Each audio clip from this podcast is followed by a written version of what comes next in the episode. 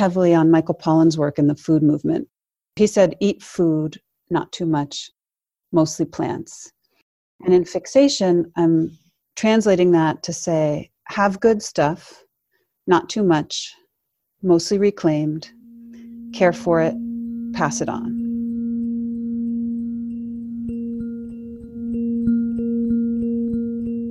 Today, I'm stoked to dive deep into the topic of stuff with circular economy entrepreneur and author Sandra Goldmark. Her recent book, Fixation How to Have Stuff Without Breaking the Planet, was written as an attempt to change our relationship with stuff and how to fix them when they break. Sandra is also a director of campus sustainability and climate action at Barnard College, a graduate from Harvard and Yale School of Drama, and the founder of Fix Up, a workshop with the mission to help people fix their shit. I am honored to have Sandra as a guest on my show, and I must say that I have a whole new view on stuff after chatting with her. I also want to take a quick few seconds to highlight the Action Squad and to encourage you to join us if you haven't already. We need more people just like you who are passionate about making change in the world, and we are here to do just that to help each other become better and more empowered changemakers. This month, I'm actually doing a workshop on climate depression and how to empower ourselves through healing. And I highly recommend that you check it out because the challenges I'll give you weekly are things that will help you reveal what's actually going on on the inside that you may not know about. And you can do this work on your own time. So if the only thing you can carve out is about 30 minutes per week, that's totally fine. And I think that by doing this work, we can really release ourselves and all our anxiety, and I think it's going to be incredibly powerful. All right, before we get to the interview, we're having a quick chat with Madeline, who's back for what I call Maddie chats. Um, Madeline was supposed to be on the conversation with Sandra, but technology had different plans, which is a bummer, but we don't pout, and she's agreed to do a little Maddie chat and to give us a rapid fire need to know about microplastics. So, Madeline, let's take it away. Hello, Maddie. Hello. So good to have you back on the podcast. How are you? I'm doing, I don't know, but I would say well, uh, all considering. How are you doing?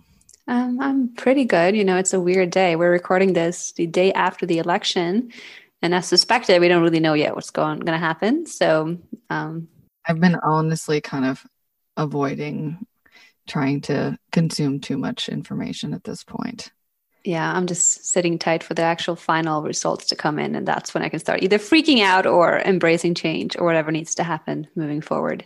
Exactly.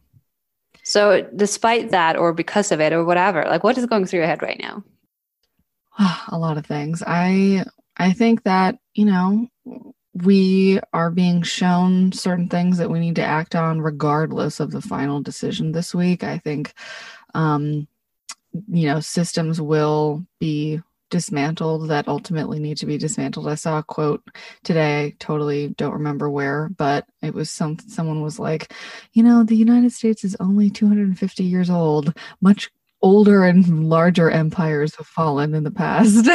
so, Ooh, empowering and inspiring. I know. I'm like, okay. So what about you? Sorry, that was I took it very uh I, yeah, I took your question very politics. No that's okay. I mean that's sort of where we're at right now right? And it's it's impossible to live in the world today and not think about politics i feel. Um i keep coming back to this feeling of i actually heard this on a podcast with brene brown this morning. Uh, i don't remember the name of the guest right now but they were talking about how everything needs to break up before it can you know re- be real built into something new. Yeah. and so maybe we need to see a fallen empire. Maybe we do need to see the world kind of crumble apart a little bit before we can start heading into a new future. Yeah. And that's scary. And I think that takes a lot of recentering and like being super aware and conscious of the energy that we allow in and that we put forth into the world and to not get caught up in everything that's going on, which is easier said than done. But yeah, it's it's it's it's big times that we're going through right now, and I think we have to acknowledge it as such. Yeah, absolutely. And also like what's happening in Poland right now and all the women rising up and, you know, stopping everything and realizing, okay, it's not out of our reach to make some serious change in a short period of time. It's that year. Yeah. it's just let it all come. Yeah. I would say one thing that um, wasn't so much happening to me this week, but when I was just in New York a couple of weeks ago, I was ordering food at Sweetgreens, which is one of my favorite salad bars in the city. And for you who don't know, it's this fast food chain where you go and you order a salad and like you can take whatever you want. Fast food chain. It's a chain. It's okay. Chain, I guess. I mean, it's sort of like a you know a healthier choice for anyone who wants to get food in a fast way. Right. Ex- okay. I understand. Yeah. yeah. You know what I'm saying? Okay. I feel you. Okay. So like food on the go in that busyness of New York City. Yeah. That's sort of what people are going for. Salad. right. Yeah. So I just I think like it's it's kind of important to have that lens on though. Like it is you order over the counter and it's supposed to come to you fast. Like that's the whole premise of the business. Right, right, right. Because when I was there with my friend, there was no one in line. It was just us. But regardless, this um the the woman serving us was in the state of mind of like having to rush through everything. Mm-hmm. and because of that she she didn't hear what i was saying. Of course also i'm wearing a mask. That makes things more difficult. But she basically wasted a whole salad because she accidentally grabbed some actual rice over cauliflower rice that i had ordered. And then so she just threw it out and started over before i had any chance to say it's fine you know don't worry about it. And then we had both said we don't need a plastic lid because we're eating here. And then she th- forgot. And then you know, grab this plastic lid. And before we had a chance, like, no, no, no, she had touched a little bit of avocado on the lid. So she just threw it out.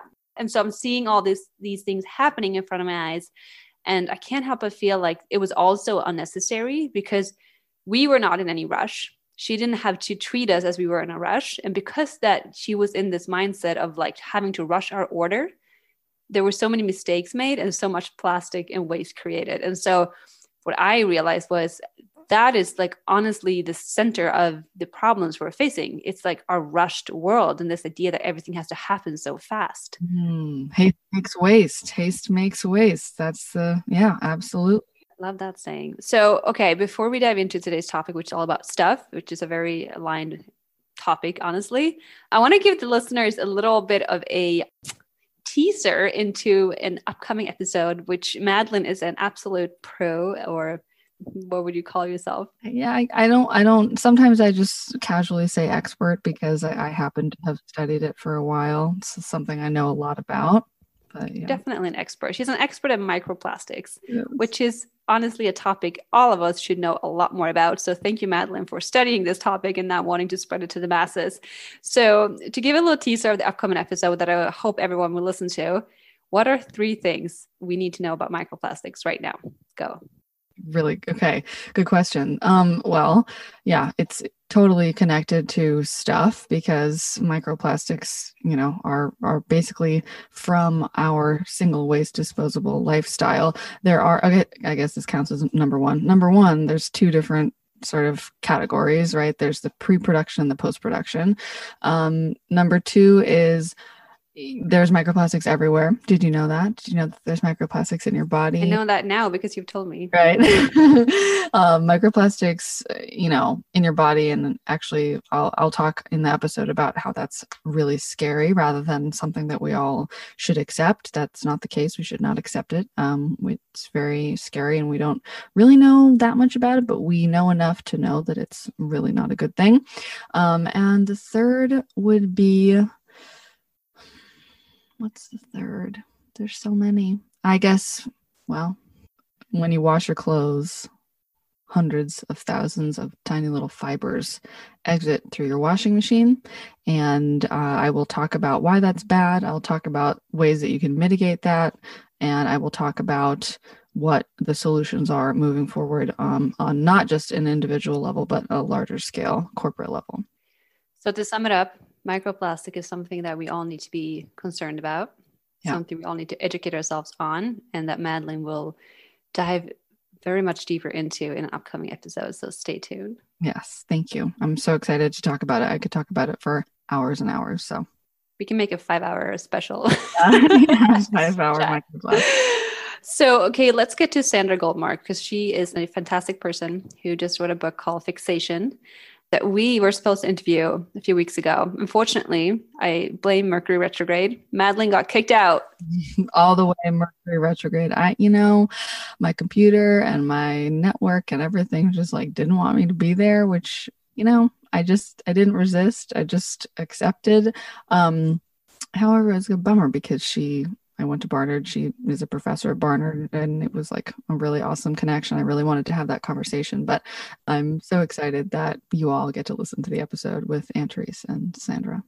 Yeah, and we don't want to talk away too much of your time because you want to dive into the episode. But I would say what's so interesting to me about this conversation is because it's about our, our relationship to stuff.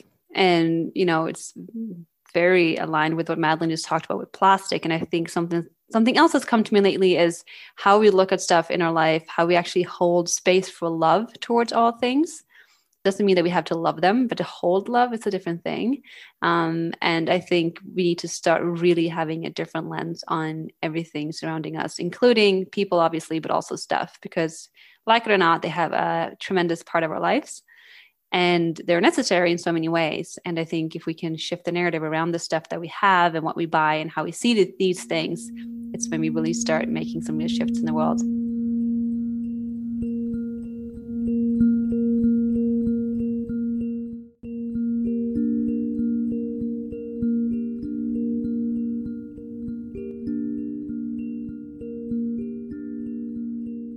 Sandra, I'm so stoked to have you in Hate Change, and I'm very interested to learn everything that you have to say about the things that we love to hate, which is stuff. Is it even possible to have stuff and not break the planet? Well, I I have to say yes because I literally just wrote a, a whole book arguing that it is possible. So, um, but it's funny that you say that the that we love to hate our stuff. Even that right there is interesting to me. That we have we do have a very complicated relationship with our stuff. Like why do we feel overwhelmed by it sometimes? Or why would you even say that we hate it? Like it's a it's a complex topic. So saying we can have it without breaking the planet maybe i guess what i'm trying to do in the book is show that yes it's complicated but it can be done and there are some simple ways to do it. Okay so now we have to backtrack a little bit. Um, why did you feel so called to write this book?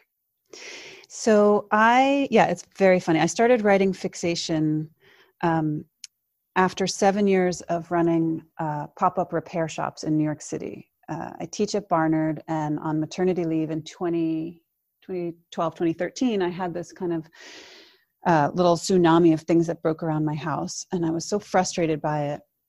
But I also knew that, in you know, I teach theater. I'm a theatrical set designer, so I knew that if this was at work, if we were on stage, we would be able to fix that lamp or that vacuum or whatever it was and get it out on stage. And i thought why can't we do this in the real world? We we should be able to get things fixed um, the way we used to. So long story short i started opening these repair shops and i would staff them with fellow theater artists and we would open in a neighborhood and and fix all kinds of stuff for people household items. So with that said just because something breaks does not mean it has to go into the trash. Exactly. That is a kind of core philosophy is that things should like it seems so simple things should be able to be fixed. Of course it's not always that simple these days because some things are are really poorly designed or sometimes explicitly designed to be unfixable. So um, but a lot more stuff is fixable than you might think. And one of the things that we discovered in our repair shop was that was a that that you can fix a lot more than you might think and b um, that that people were interested in getting more stuff fixed than we initially thought. Right, because I I always I feel like every time I break something myself, my first reaction is like, okay, I need to fix this, like because I hate throwing out things. But mm-hmm. then you almost go down the road of like, oh, like back in the day, I wish we were like still there when things were actually made to like last a long time. And if did something did break, you could fix it because it was like made with quality and all this stuff. And now you're looking at this plastic item even mm-hmm. if I were to like try to fix this, how would I possibly be able to like? So it's I, you you kind of give up before you even try. Um, so I, I appreciate you so much for like, telling people to not do that. What's your thought on that? Like, are you seeing that people are more open because you're literally giving someone the opportunity to fix their stuff and not having to throw it out? So that's what we did in our little shops, right? We are one of our sort of basic questions was if it was easier, would people do it? Because that whole little mental thing that you just described is very real and needs to be acknowledged that let's say your thing breaks, whatever it is, a chair, a necklace, a, a, a blender, and you have that very natural impulse of like, oh, I don't want to throw this away for whatever reasons, frugality, I like my thing, it feels wasteful right now getting it fixed is actually kind of complicated in some ways um, whereas ordering a new one is obviously very very simple. Like you just open your computer and click a button and the new one comes. So we were trying in our shops in a very small scale to to make it more convenient to people to say hey we, we would set up at farmers markets or local businesses to say hey just you know you're coming to the market anyway. Bring your broken thing drop it off with us. In fact bring all your broken things. We were trying to remove that historical barrier of like specialization. So you don't have to go to the jeweler and the cobbler and the appliance guy if you can even find him. You just come to this little one-stop shop. So we were tinkering with this question of repair how can we make it easier? And in doing that we actually realized that we were opening up like this much bigger pandora's box that you're hinting at of the complexity of stuff how we feel about it how it's designed where it goes at the end of life. It wound up being repaired, wound up being just a way in to this much bigger question. I feel like there is we're like just scratching on the surface and we've always come almost come to a point in time where like stuff is just I don't even know what purpose is supposed to fill over the, the actual fact of like it's you know it's it's some sort of like constructed in some way that it's going to make your life easier. Um, but i think many times it's not making our lives easier and it's actually just adding up a lot of stress uh, and anxiety and we feel like we should be happy because we have all this stuff but we're not. And so it's almost like just kind of like dimming the problem. Um, would you say like in this work with your your fixation shops and helping people has there been any any kind of like shift in their men, like their mental health? Is that something you can see or is that getting way too deep? Um, that is interesting. I don't know that i have the capacity to like track our customers mental health but i i will say that like there is a component like you're not you know you're not making it up. And i i sort of i spend a little bit of time in the beginning of the book talking about this because I think it's important because there's there might be a tendency to be like, oh well, it's just stuff, you know, it's not important. What what really matters is this, and of course it's true. What really matters is I don't know whatever matters for you, your children, your work, your um, your spiritual life, whatever. But but at the same time, we don't live without stuff. Like as human beings, without tools and the things we make with tools, like we are dead I mean, it's it's it's kind of an important point to to stop at and to say, this is central to our species. Every human culture has objects, makes objects. Every human individual needs those objects, and in fact, kind of at least partially creates an identity for themselves with their choices of of stuff and with their relationship with stuff. So it is a big deal. And then this this feeling that you raise of like, well, but we're not happy about it. We're maybe you're drowning in it or you feel overwhelmed or you feel guilty or you feel like you don't want to deal with it like that's really interesting to me too and that is part of the book is how could we could we live in a way where we see stuff more like food where it's like a blessing something that comes from the earth mm. um, that we bring into our homes and and can contribute not be the source of not be the only thing that is a, a happiness but can contribute and support our health and our happiness and that to me is where i think we could get to where it's like yeah i'm so grateful for this stuff because look it lets me have this home and lets me have this meal with my family and and keeps me um, sheltered. And can we do that in a way that doesn't obviously trash other communities or the planet right i'm actually um, currently reading charles eisenstein's book uh, sacred economics Mm. Not sure if you read it, but it was recommended to me by so many people. I'm like, okay, finally, I'm reading this book. I just started it, but he starts this book talking about gifts mm. and how, like, if you think about like a gift, like stuff is stuff, right? But if something is given to you, if it's gifted to you, it's almost sacred. Mm. Or like suddenly that that thing has such a different value uh, compared to if you were to just like go and use your money to buy something. Mm. I feel like the monetary system is always like stripped away the sacredness of things.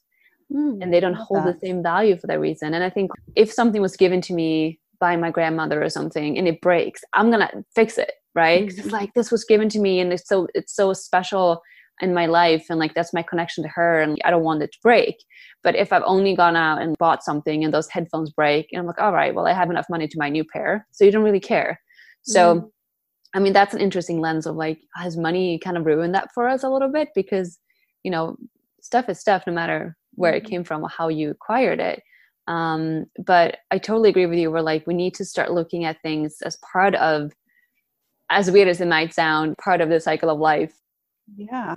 It sounds crazy when you're talking about a pair of headphones, but it's true. It's like, could we, I think that's really interesting. Like, could we begin to think of things as silly as like our headphones and our blenders as a gift, like literally from from the earth and from the person who who made it even if they're mm. thousands of miles away and and it, it it's that's i think it's a really interesting thought experiment to sort of as you said place that kind of value on every little humble object.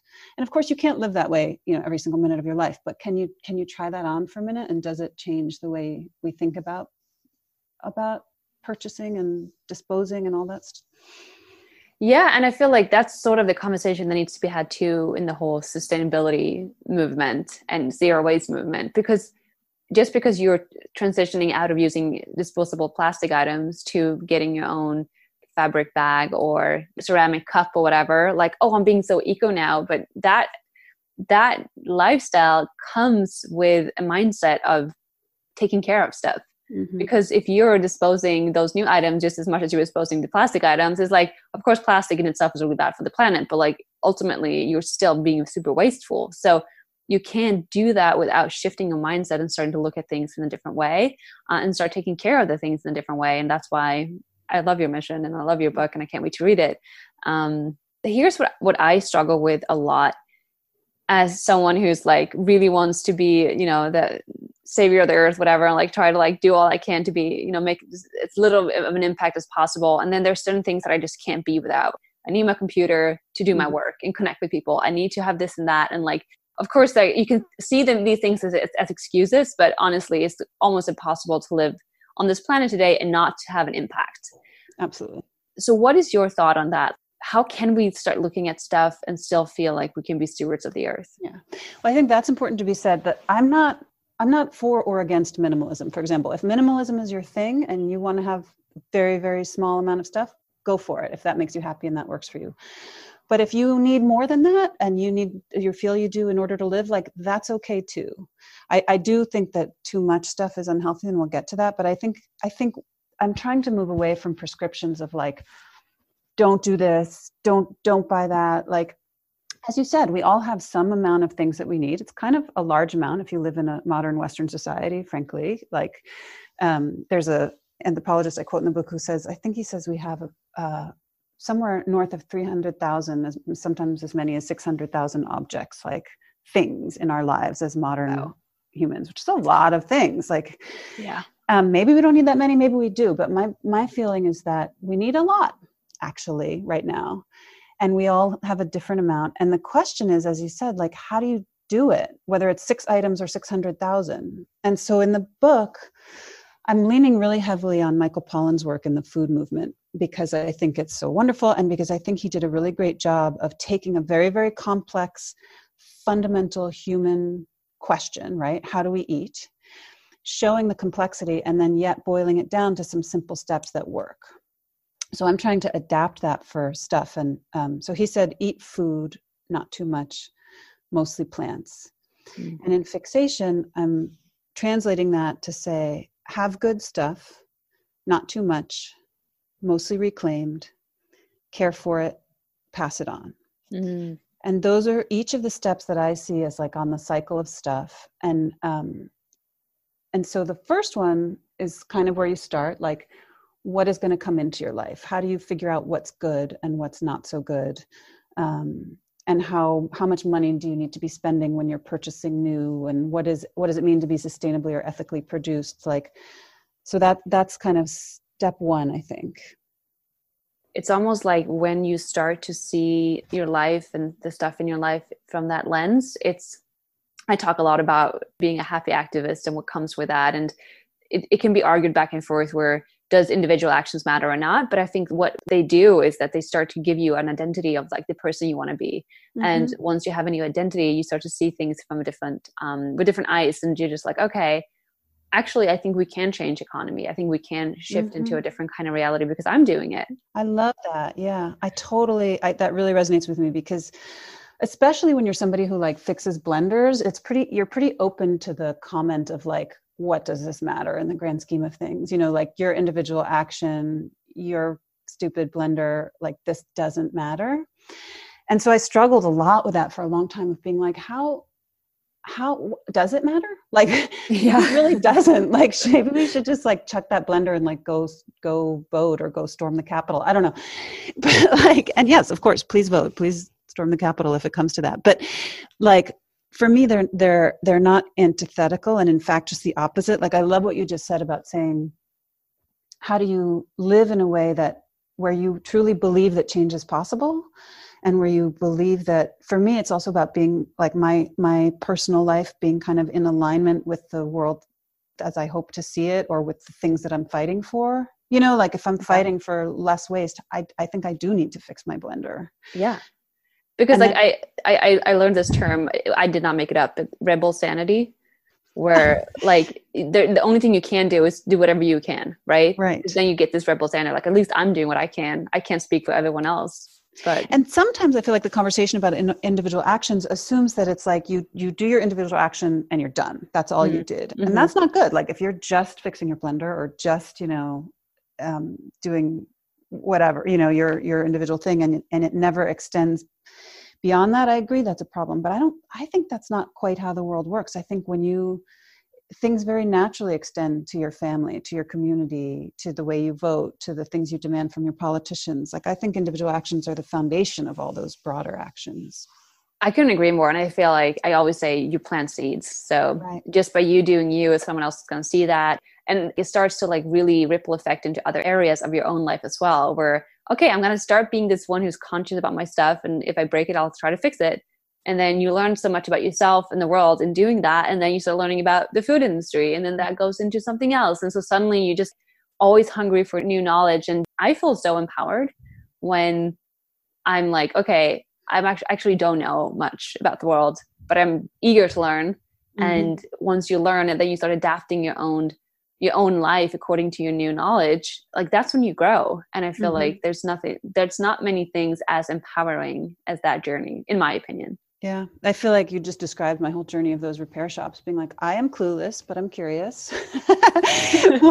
what happens if I do this? And ending up feeling totally empowered. And, and, and there were two words used earlier that really jumped out at me. One was joy and sanity. And I think that that's kind of what we want globally and also in terms of stuff like i think that's what people want from their stuff they want a little bit of joy or or support for the other joy in their life right and they want a feeling of sanity. They don't want to feel overwhelmed. They don't want to feel like their stuff is is is poisoning uh, you know factory workers or rivers you know. And i think that's like a really good thing to aim for and that's that's what we should do and i think we can. For someone who's listening how should we think about buying either new stuff or reclaimed stuff? Should we actually go out with this you know outlook of wanting to buy something that can last a long time and if it does break down i can actually fix it? Or what's your what do you think is like what's the best way to go about this? So that okay so that's the five steps and this is really actually easy. So the first is have good stuff. If you're going to buy something new i think it is worth spending a little more and this you know there's some issues here about access and affordability but i think new purchases should be rare for everybody. Um, and it sh- you should try to get something high quality durable well made ethically produced. Like if it's new you should kind of um, try to do it right as much as you can. Do the research. Yeah.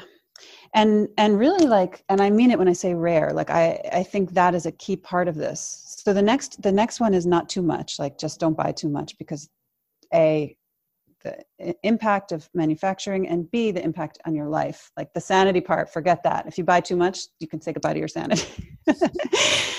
Um, and step three is really important and that's mostly reclaimed. And this gets at a couple things. It gets at the question of of emissions of impact from manufacturing and impact on natural resources. It gets at the question of access and affordability. Like if we can keep high quality goods in circulation for much longer um, a really robust uh, fair and exciting way to get used goods increases the access to high quality goods for everybody um, and it's something that we all probably do to some extent now. Like everybody buys something once in a while used, or some people buy a lot of used, and we all can just like turn up the dial on used goods in different categories and it's such it's like the sim, single easiest way to to reduce your impact from consumption is is just buying used goods because there's so many out there already. There's so many out there enough to go around. And if you are going to buy something if you if you feel like there is no you know kind of really ethically good version of an object it feels a lot better to buy it used you know? Yeah. I mean i, I go about that way when i buy a new computer if i really have to. There are so many refurbished computers out there. Totally. Thank you for for uh, explaining those more in detail and i think they're great steps and i try to live my life as much as possible according to those. And i feel mm-hmm. like there are times like when you do have to buy something new if you look at it with that through that lens of like okay at least i'm going to do my research and support a brand that's really trying to make this world a better place. And i'm going to buy something that i'm going to use a lot of times and hopefully be able to repair if they break down. But so here i think the question is that, that people will start thinking about or asking what does this do to the local or global economy? Because right now we're living in a world that's under really hard conditions with you know the pandemic and businesses going out and like the economy is just no one knows what's going to happen. Do you think that we can adapt this mindset and still have a thriving economy and world?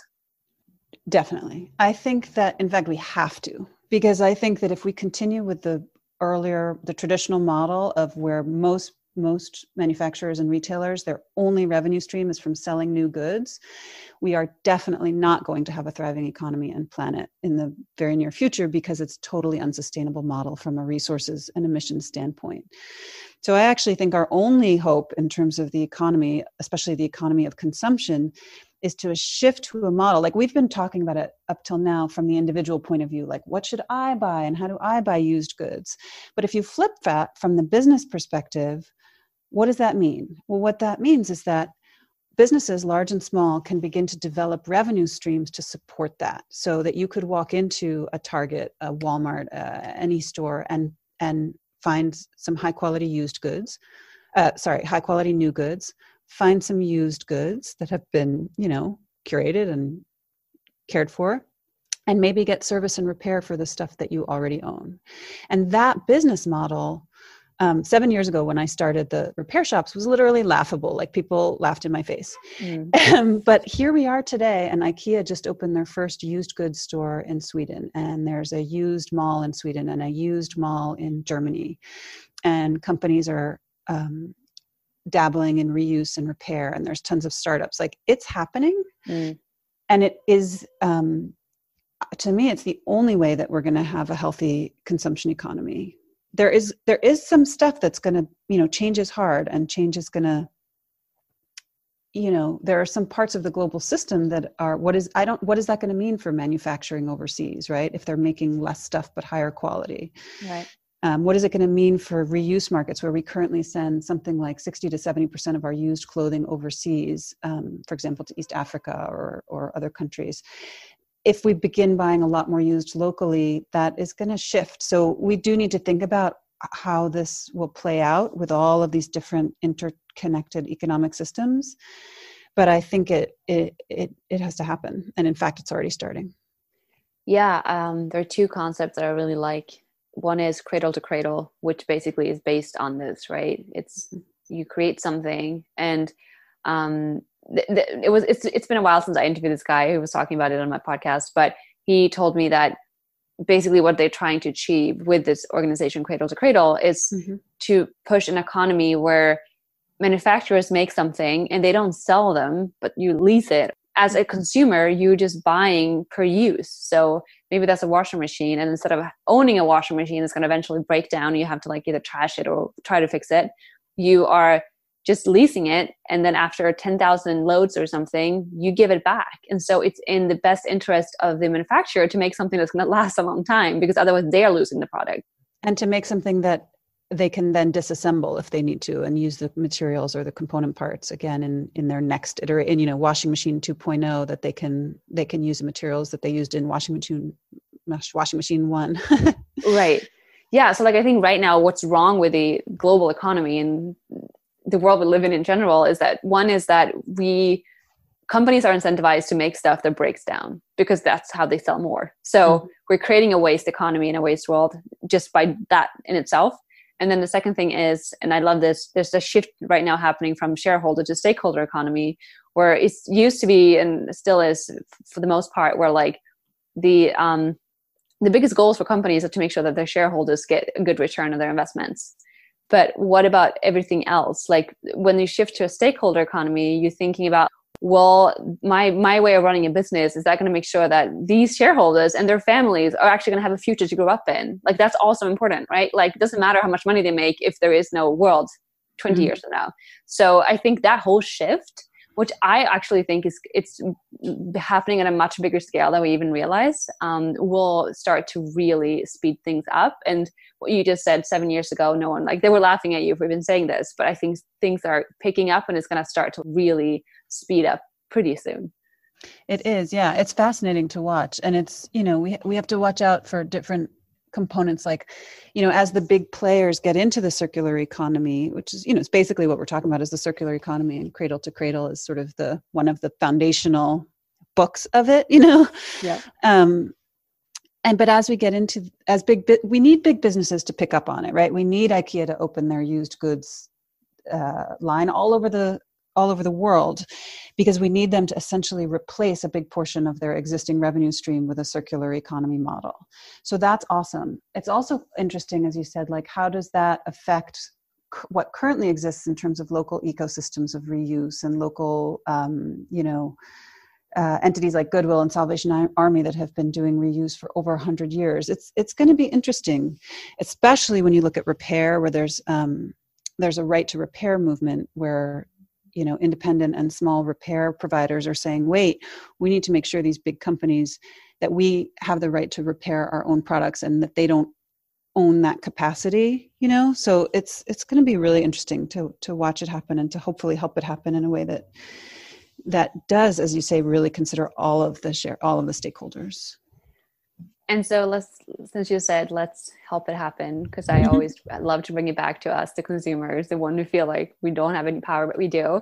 Because i feel like here's here's how i feel about it. I, I would love to see a cradle to cradle sort of economy. Like that's amazing right? But it's almost like it has to happen on like a governmental like larger shift. I as a consumer can't do anything to push that. But since we do want to empower ourselves what would you say how can we actually help make sure that this is the next phase that we're stepping into? Well, I think, I mean, I think you can as a consumer change the way you shop. You really can. And it and it it it absolutely works because you're not just one person. Like here's a silly example where I I started many years ago just I started with kids kid stuff and then my own clothing, you know, shifting to buying used. And uh and of course i'm just one person who cares? So one person's clothing budget or one person's baby gear budget. But then lo and behold i have a lot of friends who know that i have sort of figured this out and i know where to shop and they email me and they're like oh my 14 year old wants this kind of clothing. Where do i is there any way i can get this sustainably? You know? And so it does ripple out and then they tell their friends and then before you know it the companies are noticing that for example in fashion, re, resale is growing 21 times faster than traditional retail. And boy, are they going to start shifting their business models to, to respond to that. So yeah. um, I don't believe in only voting with your dollar, but I do believe in changing the way you shop. And, I then, and then there is there are some sort of legislative and incentive things that have to happen on the policy level that um, are slower, but you can certainly add your voice to those. Like right to repair is one um, pay as you throw waste management is another. I don't know that feels like maybe a whole other podcast but like there are ways that you can go beyond just your own shopping and get into some of the policy questions surrounding the system.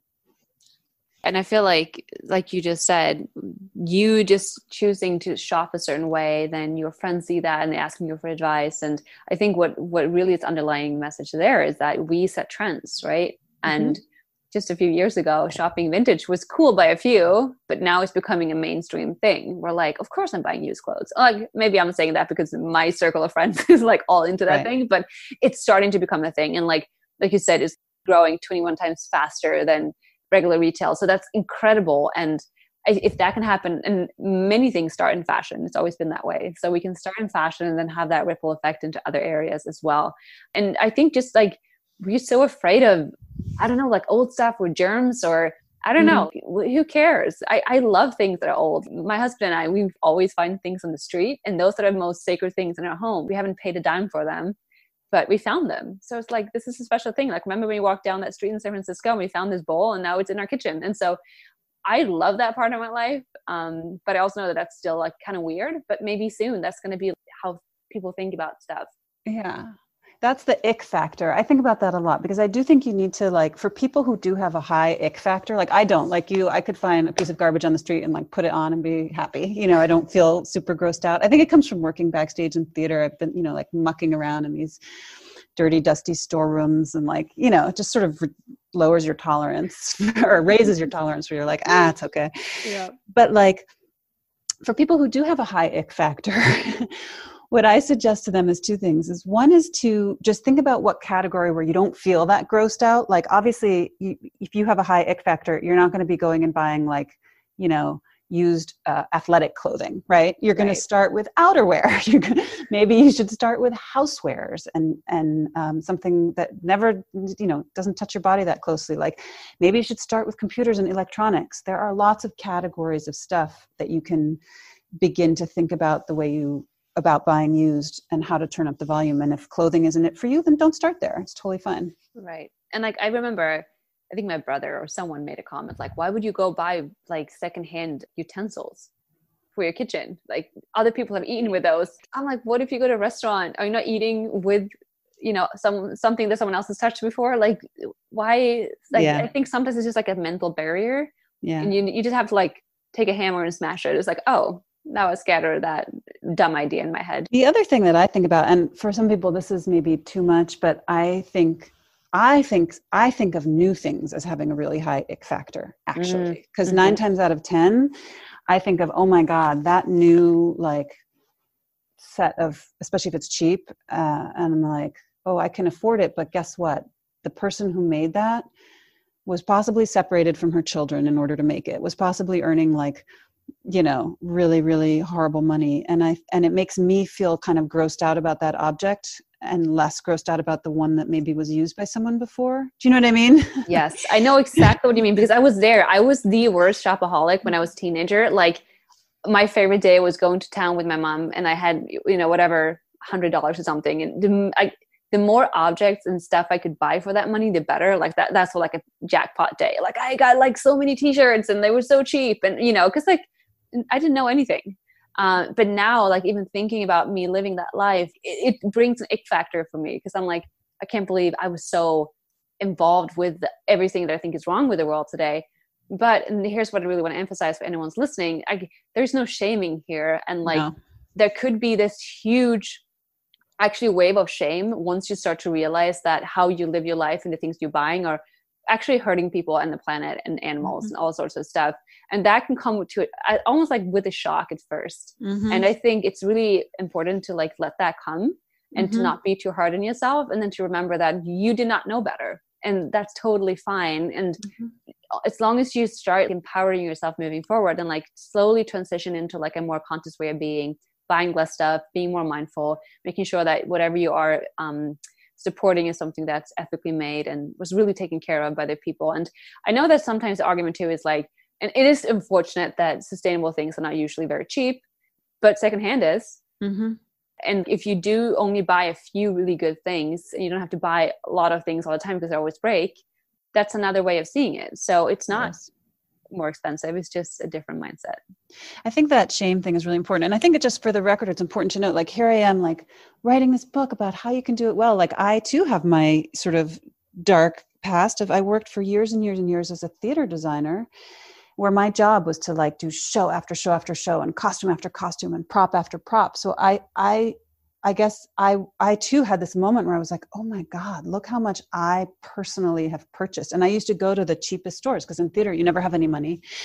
So I would find these like amazing dollar stores where I could do like a whole, you know, living room set and and and do it on budget and get all these things on stage. And that was what was the tipping point for me. Like at some point I realized I was like, wow. And I did feel sort of shame and and upset and a feeling of like I can't do this anymore. And so but isn't that in a way what we all have to come to? Like not the shame part but we there is a kind of reckoning coming of like all right we we have to we have to change paths here. So if if it comes to you because you shopped too much as a teenager or because like me you filled countless theaters with like ethically compromised dollar store goods like so be it. But it is time to to move on and that's i agree it's okay. And to not feel paralyzed is really important yeah and i feel like we're almost like taught to be afraid of that feeling of shame like we don't want to feel it and it's something negative but mm-hmm. in my opinion like if you feel shameful it means that you care and that mm-hmm. ultimately makes you a really good person because if you didn't care you wouldn't be shameful um, and you wouldn't feel that shame so for me um, once you start to feel that sort of shame or uncomfortable feeling grow inside you try to make that something empowering instead and be like wow this makes me who i am and like that means that i actually care about this stuff and so i'm going to turn this around and make it into growth enable myself to, to become someone new in this whole experience. But if we keep pushing the shame away and like trying to avoid it or like just ignore the fact that it's there that's when we get we, when we get stuck. And i think it's always like continuously knocking on the door to oh you're still doing that thing that you're really ashamed of. So yeah i think like just facing it straight on and being okay with that and being kind to yourself um, is the first step. And then you can step into awareness and start making better choices. Yeah Sandra, thank you so much. This has been um, a great chat. I'm um, I feel better about stuff, kind of already, which is weird to say, but I feel like it's just it's again that thing where we gotta find a way. Like we can't just shit on ourselves for having created this awful of a world, but now we need to transition, and we do play a big part in that. And it's okay to feel like you know it's it's okay to shift. Yeah, and it's okay to start small. Yeah, just start somewhere definitely. Can you repair, can you restore the book if you happen to destroy it? what if them what if it happens to end up in like the, a dog's mouth or something is it something that oh could we fix it yeah. we have fixed a lot of books actually um so i guess yeah we could That's okay funny. Why are you? I feel good about the purchase. Coffee wind up in your dog's mouth? no, it did not. It did not. I'm just saying, like, I want to, you know, encourage that's people funny. to buy your book.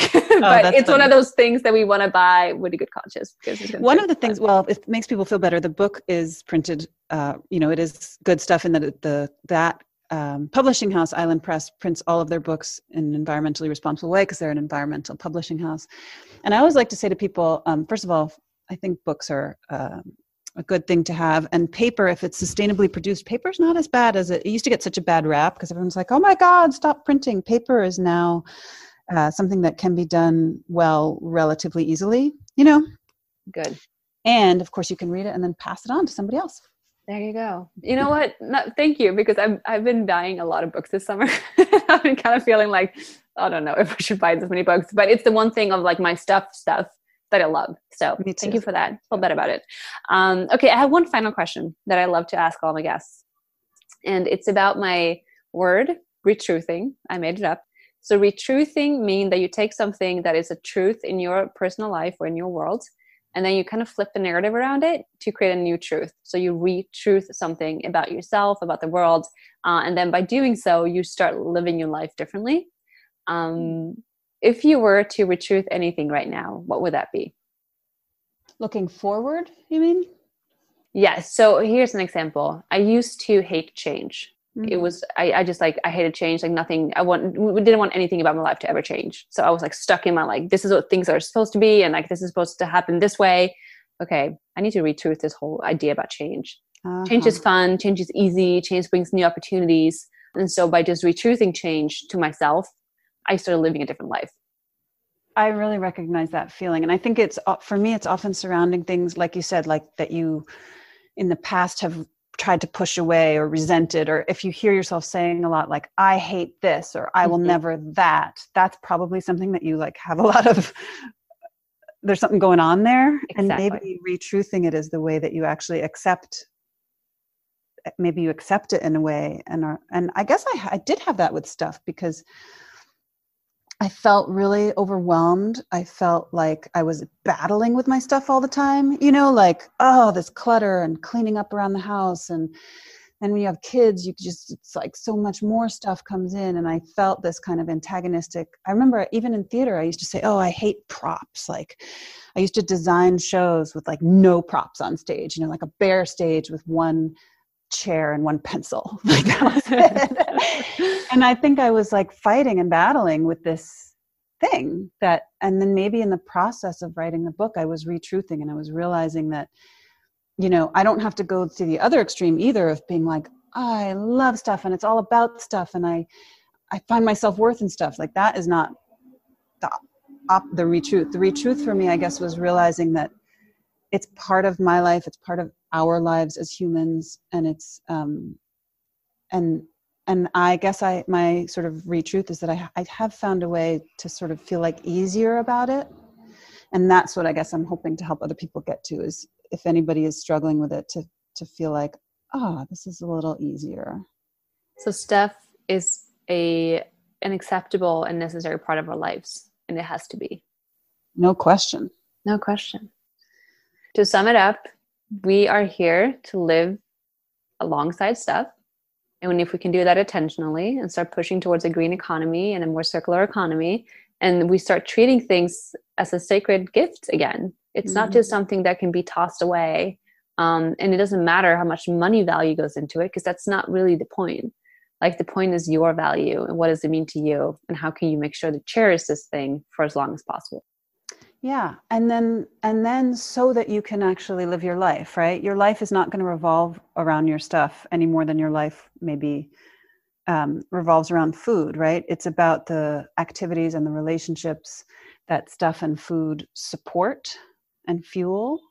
So it's a question of sort of having this this foundation this blessing right? The gift of of stuff and of food in order to live your life i think so, how can stuff energize and nurture you and not take away from your life?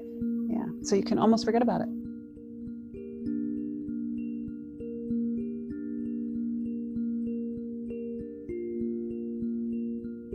Thank you for listening. I hope it was insightful and inspiring. And if you like the show, please give it a five star review on your podcast app so that we can reach more listeners just like you.